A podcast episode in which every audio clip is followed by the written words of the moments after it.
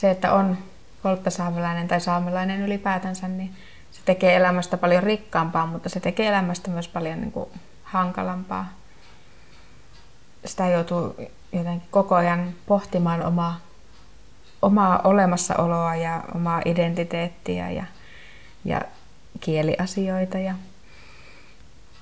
tuntuu, että ei voi tehdä päätöksiä vaan perustuen siihen, että, että minä haluan tehdä näin, vaan pitää niin ottaa huomioon aina se koko yhteisö ja tulevaisuus ja kielen ja kulttuurin jatkuminen. Ja se on välillä oikeasti aika raskasta. Siitä huolimatta en niin vaihtaisi sitä mihinkään, että se on niin tärkeää.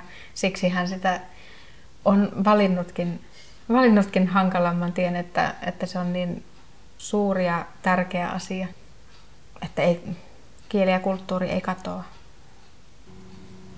Anna Lumikivi, sä olet 31-vuotias kolttasaamelainen muusikko, kulttuurityöntekijä ja kuten ehkä sukunimikin antaa jo ymmärtää, niin suuri talven ystävä. Kyllä.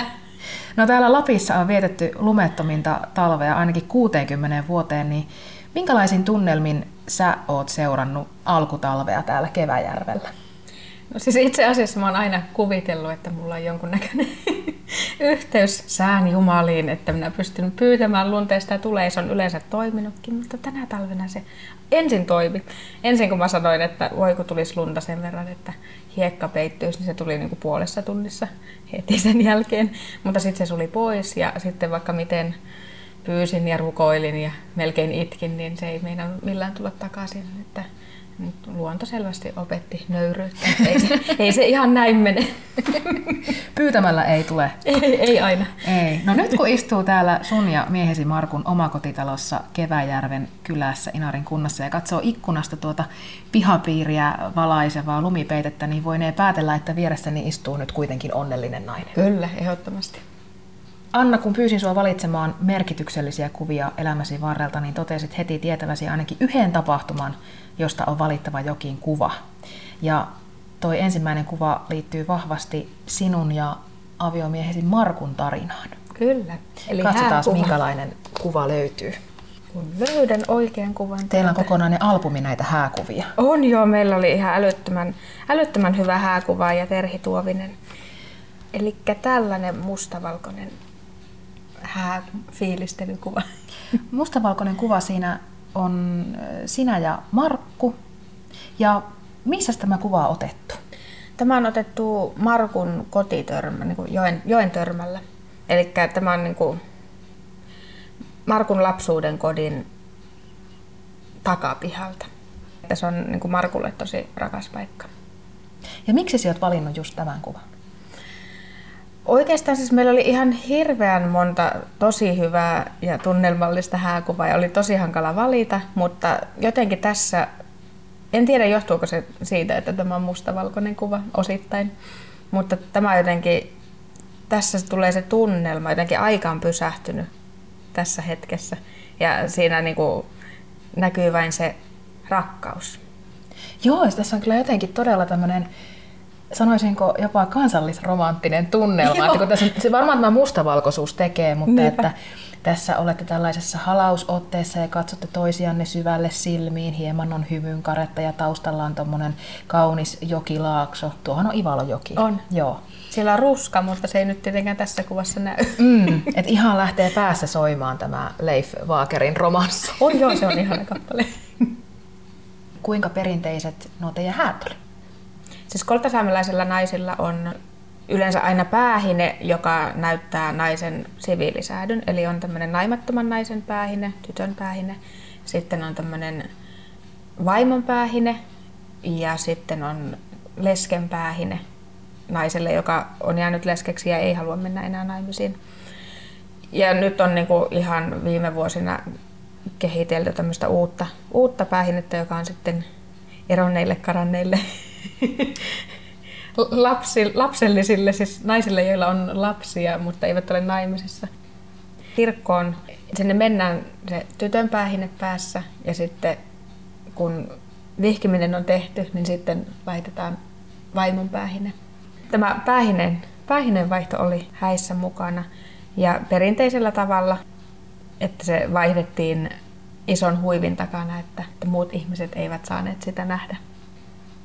Mutta tässä kuvassa, tämä on mielenkiintoista, tässä kuvassa sulla ei kuitenkaan ole sitä vaimonpäihdettä. Ei olekaan. Tämä oli myös tämmöinen, mikä aiheutti hirveästi mietintää, koska jos vaimonpäihine on päässä, niin sieltä ei juurikaan niin saa hiukset näkyä.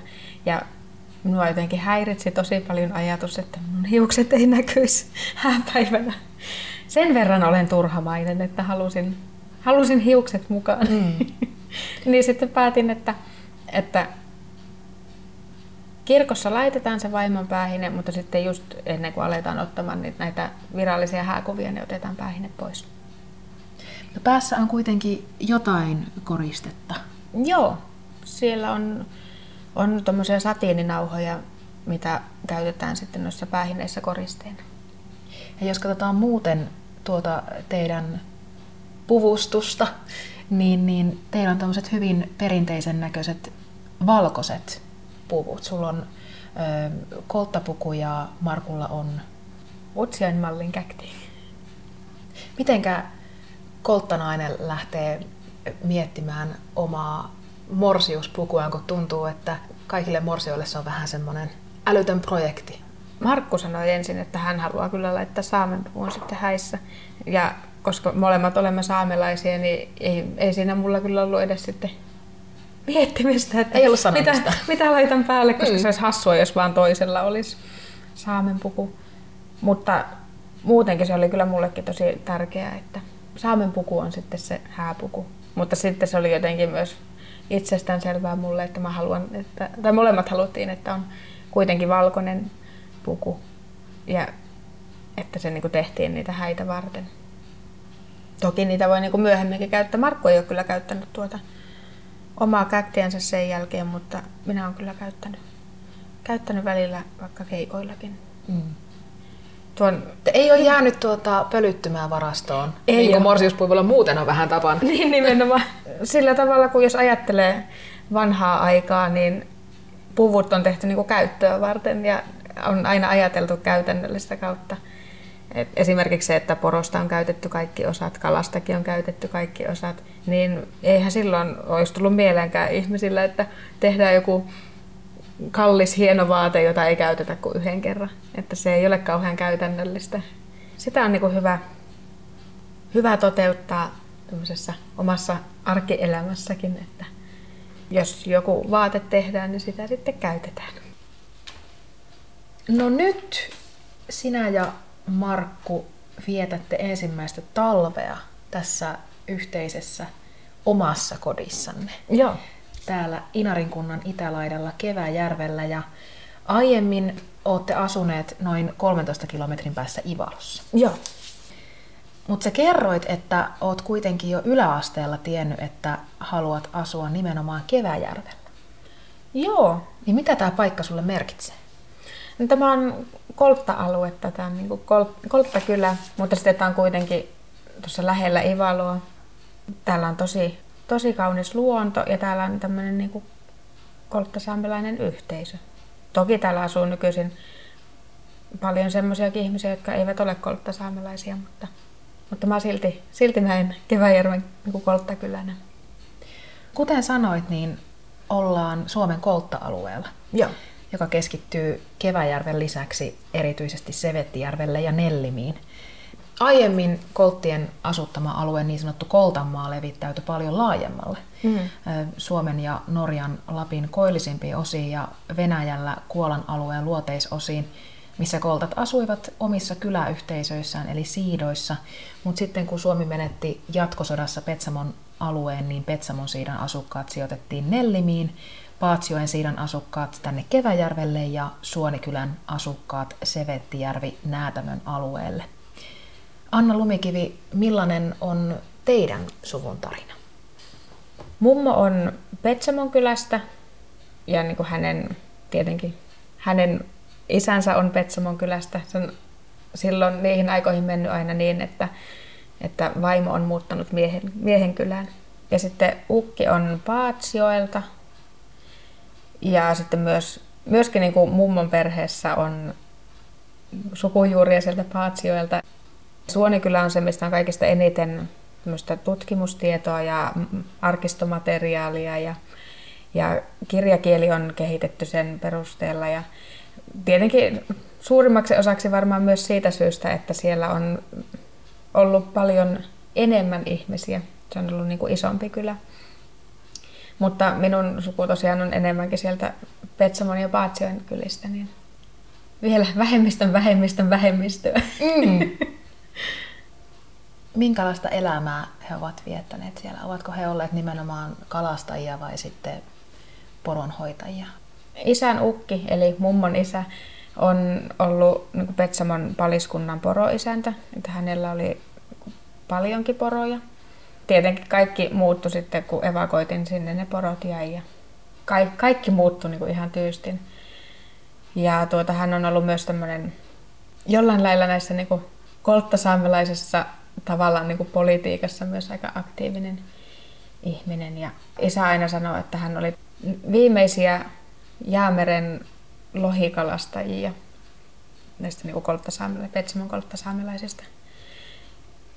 Suonikylässä ei ole harrastettu sitä merikalastusta, kun siellä on ollut vähän pitempi matka merelle, mutta Petsamo ja Paatsokin on ollut paljon lähempänä sitten merta, niin sanoisin, että minun, minun suku on ollut sekä niin kuin poronhoitajia että merikalastajia.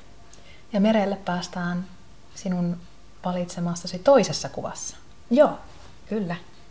Mm, tämä on tämmöinen kuva tuolta Norjan Grense Jakobselvistä. Se, se Grense Jakobselv-nimi tarkoittaa siis Raja Jakobs, Jaakobin jokea. Eli se on niin kuin Norjan ja Venäjän rajalla. Ja se on paikka, mihin pääsee niin kuin lähimmäksi oman alueen kotialueita ilman viisumia ja erikoislupia. Ja se on tosi erityinen paikka ollut mulle ihan niin kuin, no sanoisin, että teini-ikäisestä saakka. Me alettiin käymään isän kanssa siellä joka, jokainen kesä, että me vaan ajettiin sinne tältä Ivalosta, paljon sinne on vajaa 300 kilometriä.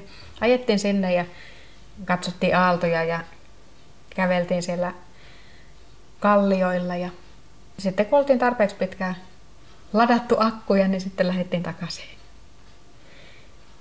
Ja tuota, mä en silloin teini-ikäisenä ymmärtänyt, että miksi se paikka oli mulle niin, niin tärkeä ja jotenkin erityisen hieno ja oli jotenkin tosi semmoinen tunneside sinne. Kyllä varmaan isä puhuu siitä, että, että meidän suku on ollut nimenomaan niin kuin kalastanut jäämerellä. Mutta en ymmärtänyt ehkä silloin täysin, että, että se on niin kuin sen takia minulle niin rakas paikka. Se on, se on aina ollut mulle semmoinen erityinen, erityinen paikka, että siellä on jotenkin erityisen semmoinen olo, että on tullut kotiin, vaikka en ole siellä ikinä asunut itse. Kuka on kameran takana? Kuttormin Tomi. Hän siis opettaa opettaja-oppilaita Oulussa ammattikorkeakoulussa. Hän huom- on huomannut, että opettaja-opiskelijat eivät tiedä saamelaisesta juuri mitään – ja huomannut siinä epäkohdan ja lähtenyt sitten omalla toiminnalla niin kuin korjaamaan tätä epäkohtaa. Että hän kun ottaa paljon valokuvia ja niin kuin haastattelee saamelaisia, jotka sitten kertovat niin kuin omin, omin sanoin siitä, että mitä se saamelaisuus merkitsee ja miten se näkyy elämässä. Ja, ja hän haastatteli minua ja Hanna-Maria Kiprianoffia, jonka kanssa ollaan samassa samassa suomkar yhtyessä ja ollaan tehty muutenkin niin kuin paljon, paljon töitä yhdessä ja yhteistyötä, niin haastatteli meitä kerran yhden Suomkarin keikan jälkeen, just niin kuin, että video, videohaastattelu.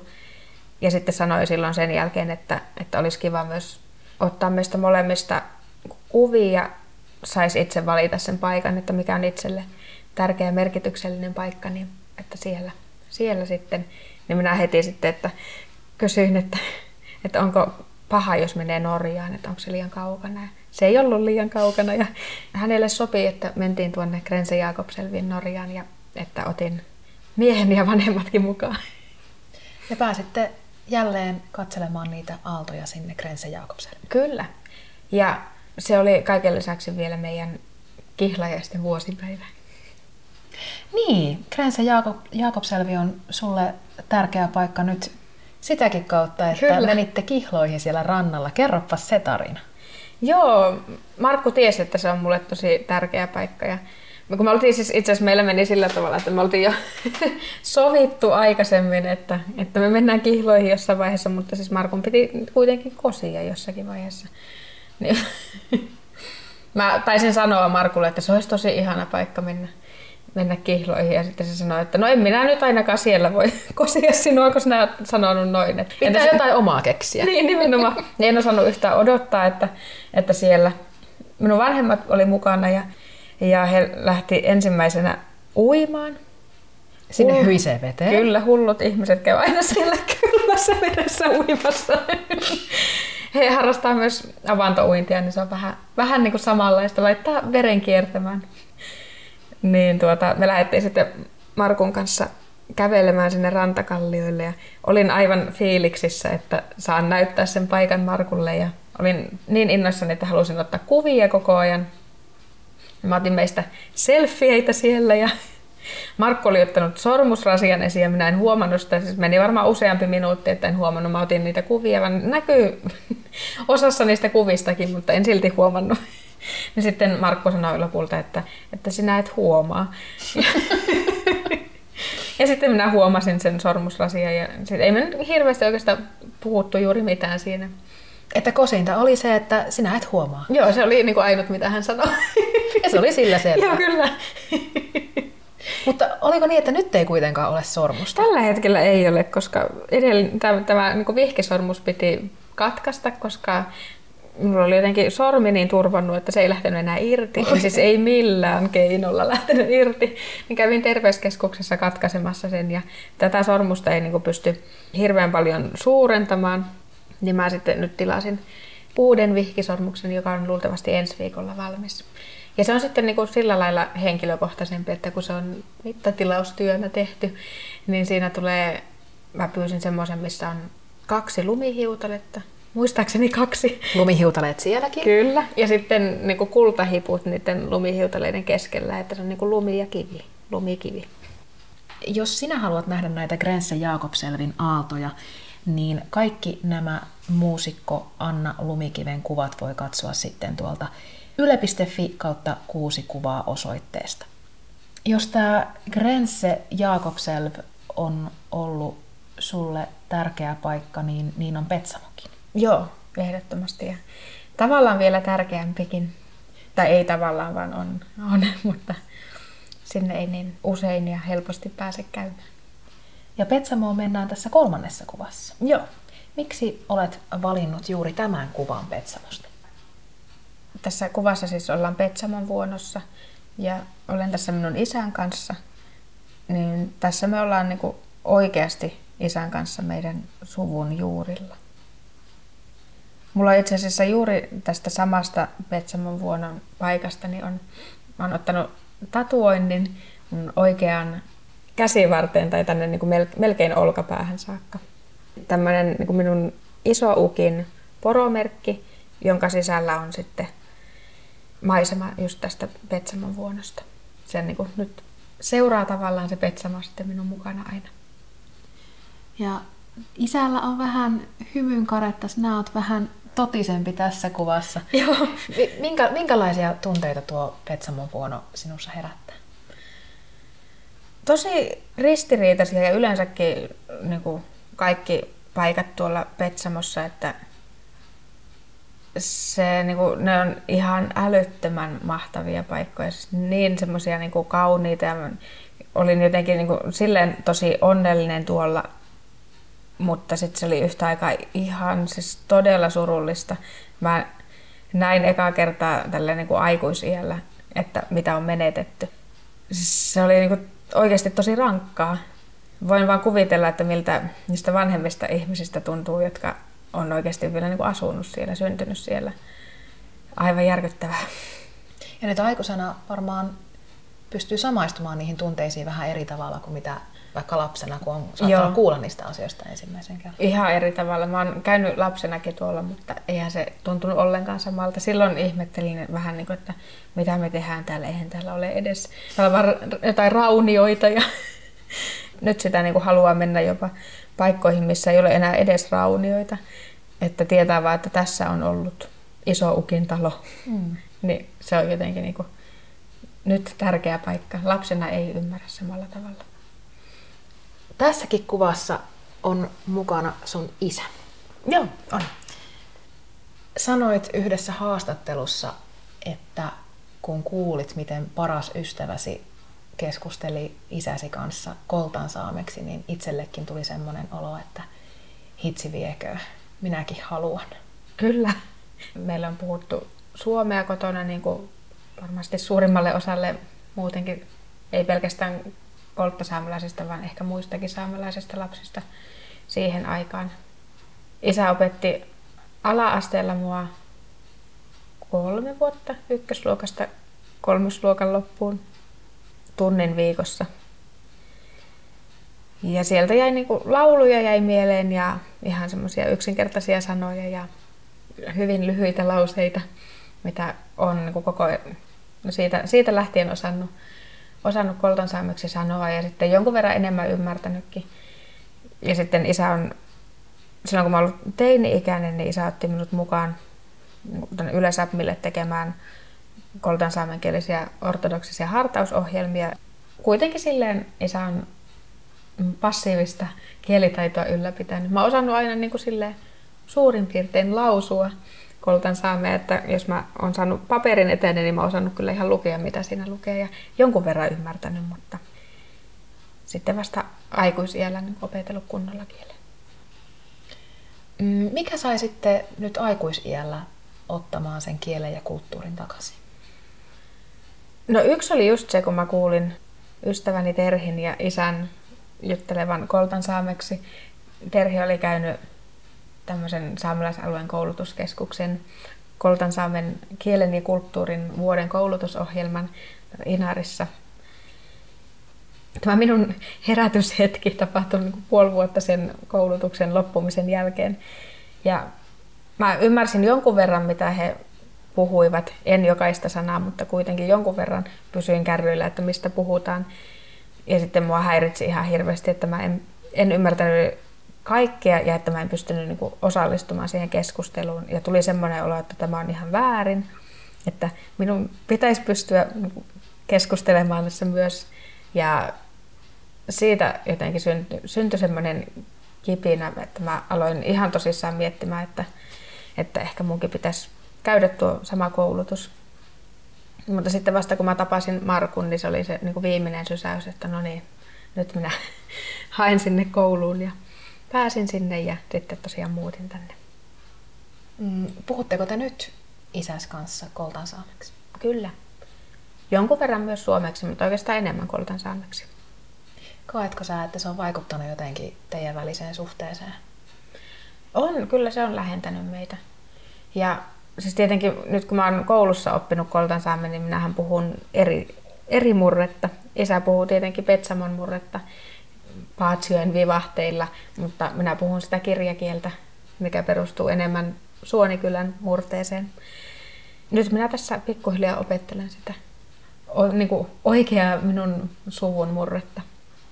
Mulla on tämmöinen niin kuin apurahaprojekti tässä käynnissä, että niin kuin puolen vuoden apuraha Jenny ja Antti Vihurin rahastolta, että mä tutkin no lähinnä Petsamon ja Paatsioen niin leutteja, mutta sitä kautta tietenkin myös sitä kieltä, koska Petsamon ja Paatsien leutteja tietenkin pitää Petsamon ja Paatsien murteella leuttata.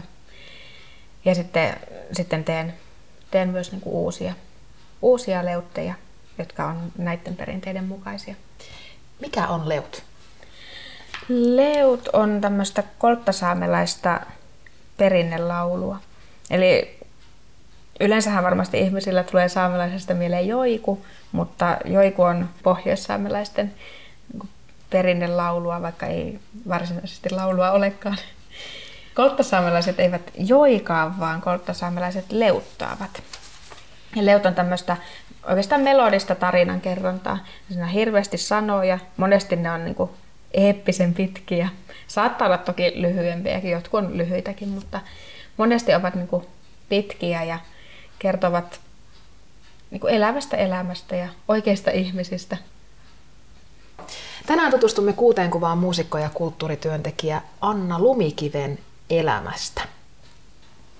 Eli tässä neljännessä kuvassa ollaan päästy jo esiintymislavoille asti. Joo, kyllä.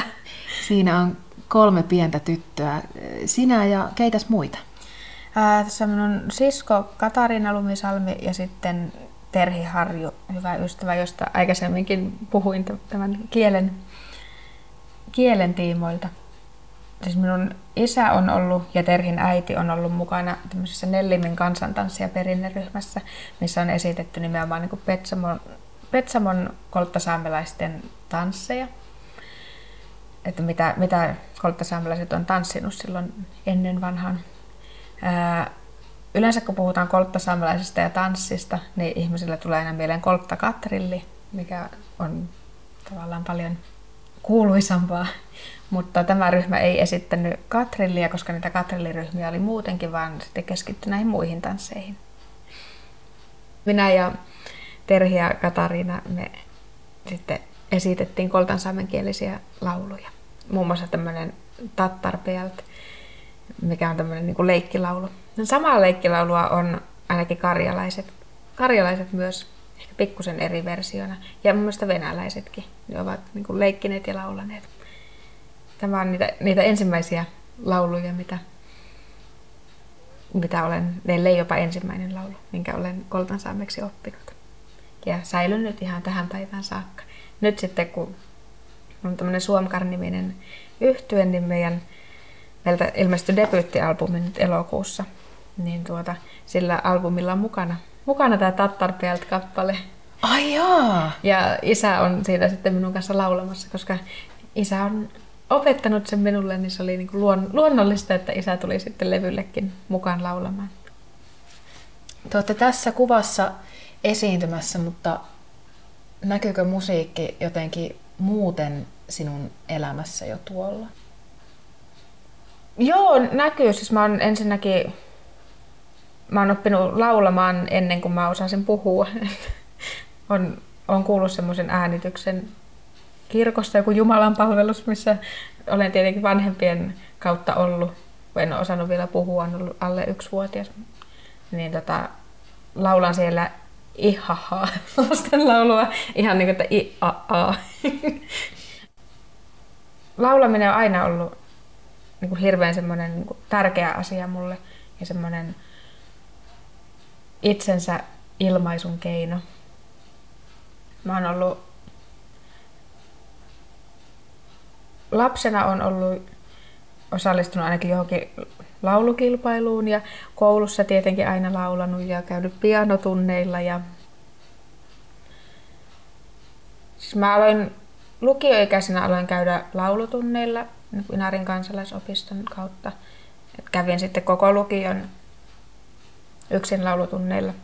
Siinä opettaja oli enemmän klassisesti painottunut, että tavallaan sitä on sitten huomaamattaan opiskellut vähän niin kuin klassista laulua. Sitten kun mä paljon myöhemmin, kymmenen vuotta myöhemmin aloin viimeisen vuoden, kun asuin Helsingissä, niin ehin käydä musiikkiopistossa pop- ja jatslaulua, niin silloin tuo laulun opettaja heti sanoi, että sun äänestä kyllä kuulee, että on klassista taustaa.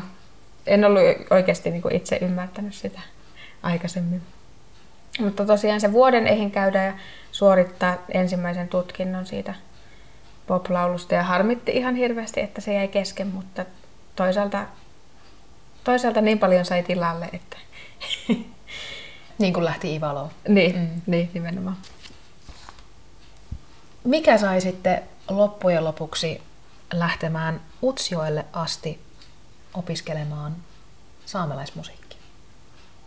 Kun opiskelin koltansaamen kieltä ja kulttuuria, niin silloin keväällä, just ennen kuin koulu loppui, niin mä en tiennyt yhtään, että mitä tässä nyt alkaisi tekemään. Olin nähnyt kyllä semmoisen mainosjulisteen, että on alkamassa tämmöinen saamelaismusiikin koulutus ja se muistaakseni oli pohjoissaameksi se juliste, niin mä ajattelin, että voi, että olisipa kyllä kiva, mutta en minä kyllä osaa pohjoissaamea, että ei, ei tuosta tulisi yhtään mitään, että jos mun pitäisi pohjoissaameksi lähteä opiskelemaan, että antaapa olla.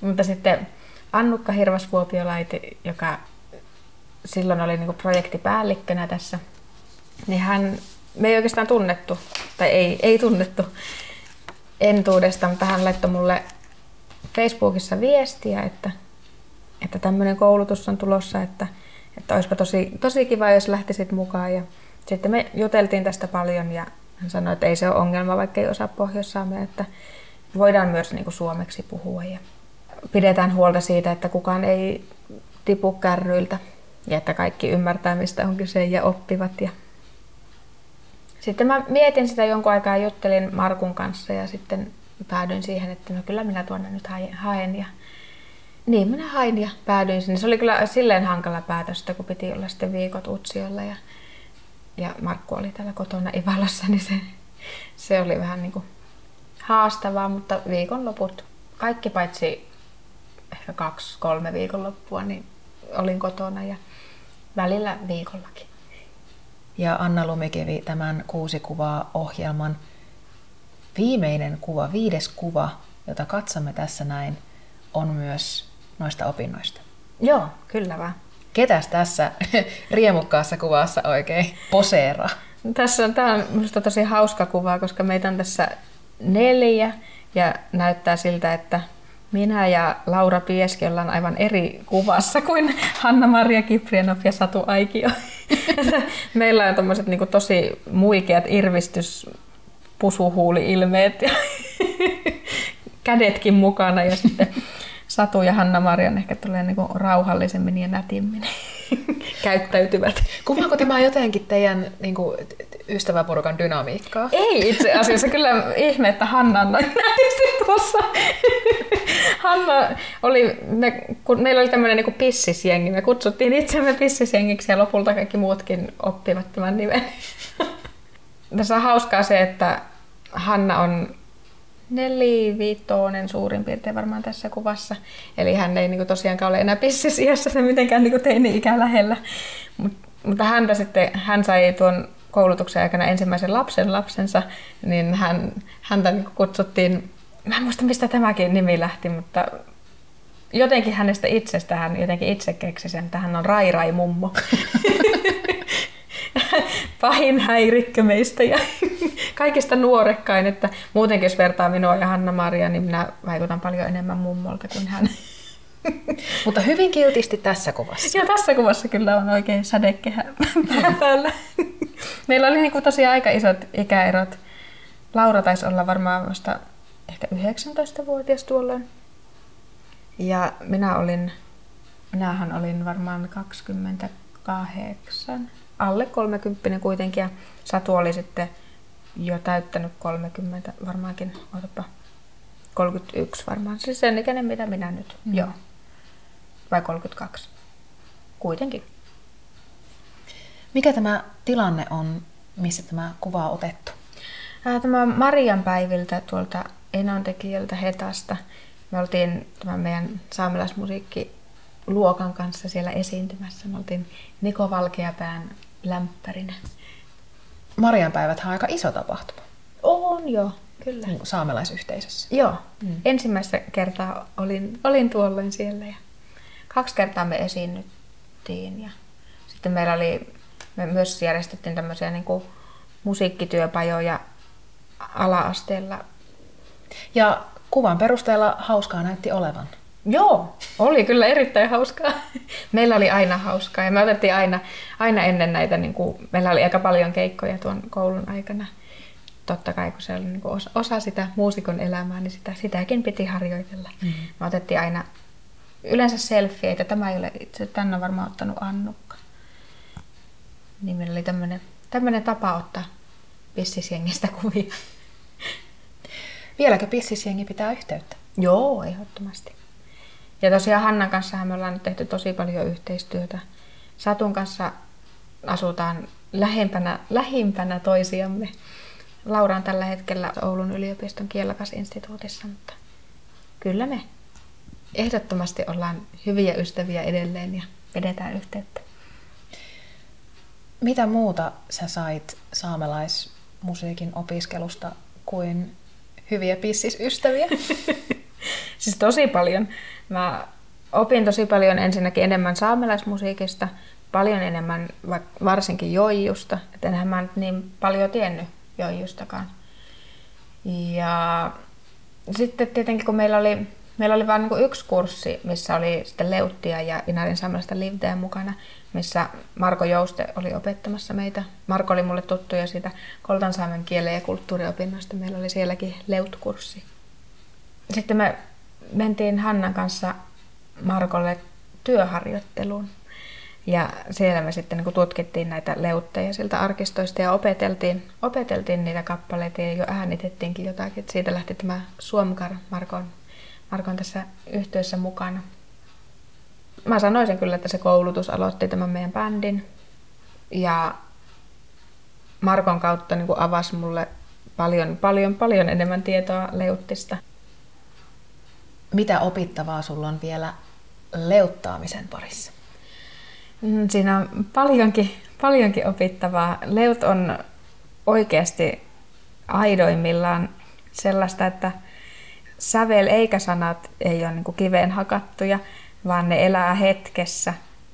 Sen mukaan, että kuka se leuttaaja on ja minkälainen hetki sillä on ja mitä se haluaa mistäkin tarinasta kertoa, niin sen mukaan sano, sanat muuttuu ja sävelkin voi muuttua. Et ihan samalla tavalla, jos ajattelee, että miten ihmiset suullisesti kertoo tarinoita, niin en usko, että kukaan kertoo just tasan samoilla sanoilla, ellei sitä ole vain niin opetellut ulkoa.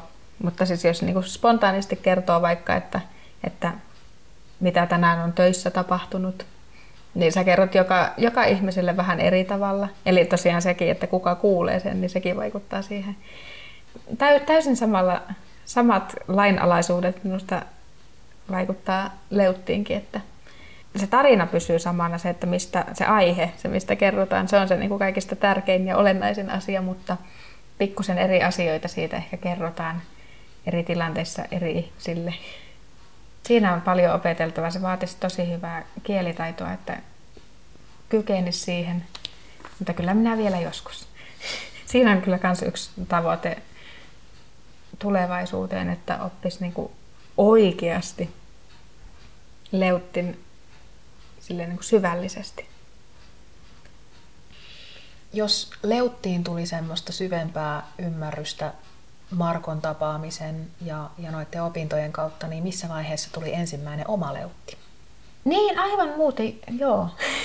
niin mehän tehtiin siellä lopputyönä tämmöinen, ryhmätyönä tämmöinen, tämmöinen niin aivan uusi kappale. Siinä minä tein ensimmäistä kertaa niin kuin oman leuttin. Me oltiin Hannan kanssa samassa ryhmässä, niin onneksi muukin ryhmä oli sitä mieltä, että pystyttiin tekemään niin kuin kokonaan koltan saamenkielinen kappale. Niitä kun ei ole ollut varsinkaan silloin liikaa, eikä kyllä edelleenkään. Siitä tuli semmoinen kolmeosainen, että ensimmäinen osa siinä on niin Hanna-Marian tekemä tämmöinen perinteisemmän tyylinen leut. Ja sitten toinen on niin minun tekemä modernimpi leut ja sitten kolmas on se itse kappale. No, mä oon kirjoittanut siihen sanat ja sitten me ollaan Nikolas Fransetin kanssa niin kuin sävelletty se yhdessä. Mä ennen tuota koulua mä olin täysin vakuuttunut, että en minä osaa säveltää. Että en minä pysty tekemään kappaleita, että minä en vaan osaa, että se ei vaan niin kuin tule luonnostaan minulta. Mutta sitten jotenkin elämä opetti, että piti vaan avata, avata se ovi ja niin kuin ottaa ja säveltää, niin siitä lähtien ne sävellyksetkin on tullut niin kuin tosi helposti, että ne vaan niin kuin lähes syntyvät itsestään joskus. Mutta tuo ensimmäinen leutti, niin sehän on siitäkin spesiaalitapaus, että siinä pääsitte palaamaan sinne Grense Jakobselvin lähelle ainakin. Joo, lähelle. Ei, ei ihan Grense Jakobselvin sinne, kun ei, niin kuin, ei talvella kunnosteta sitä tietä, niin sinne ei pääse, pääse ennen kuin lumet on sulanut. Sen takia me sitten kuvattiin tuossa Kirkkeneisen seudulla, että Jäämeren rannalla kuitenkin. Mm. Mutta siitä tuli maailman ensimmäinen Leut-musiikkivideo. Niin tuossa kun tekee koltansaamenkielistä musiikkia ja, tai ylipäänsä työskentelee koltansaamen kielen kanssa, niin saa olla aika monessa asiassa pioneerina. Kyllä, joo. Me ollaan myös Hanna-Marian kanssa tehty maailman ensimmäinen koltansaamenkielinen lastenlaulukirja. Eikö se ollut aika iso haave teille kummallekin? Oli joo, ja se lähti myös itse asiassa tästä koulutuksesta. Että me siellä, kun opiskeltiin tämmöistä musiikkipedagogiikkaa jonkun verran, niin siellä kun katsottiin saamenkielisiä musiikkikirjoja, lastenlaulukirjoja, niin huomattiin, että niin muuten koltansaameksi ei ole olemassa ei, niin kuin ainuttakaan. Ja tilannehan on näin pienessä yhteisössä se, että jos jotain ei ole, niin se pitää tehdä itse. Ja sitten me päätettiin, että, että aletaan hakemaan rahoitusta ja nyt, nyt tehdään tämmöinen kirja. Nyt se on valmis ja saamelaiskäräjät on tehnyt päätöksen, että julkaisevat sen ja kustantavat ne äänitykset.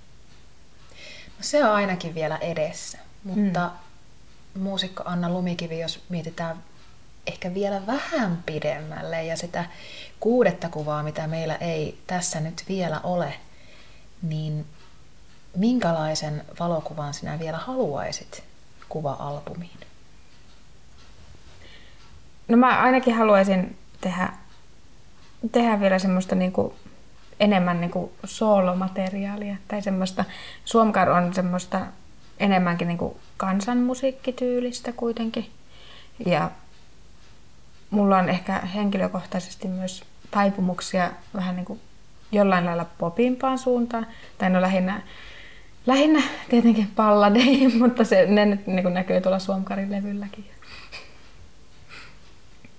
Vielä, Haluan... vielä rohkeammin ottaa roolia siinä omassa muusikkoudessaan. Joo, kyllä. Mä haaveilen siitä, että saisi tehdä vielä, vielä enemmän ja vielä monipuolisemmin näitä musiikki, musiikkijuttuja. Ja sitten se on, se on jotenkin tosi olennaisena siinä se elvyttäminen, että minä pystyisin omalla työpanoksellani jotenkin auttamaan yhteisöä leuttin elvyttämisessä ja niin kuin kolttasaamelaisen, ylipäätänsä kolttasaamelaisen kulttuurin elvyttämisessä ja, ja myös eri koltansaamen murteiden käytössä.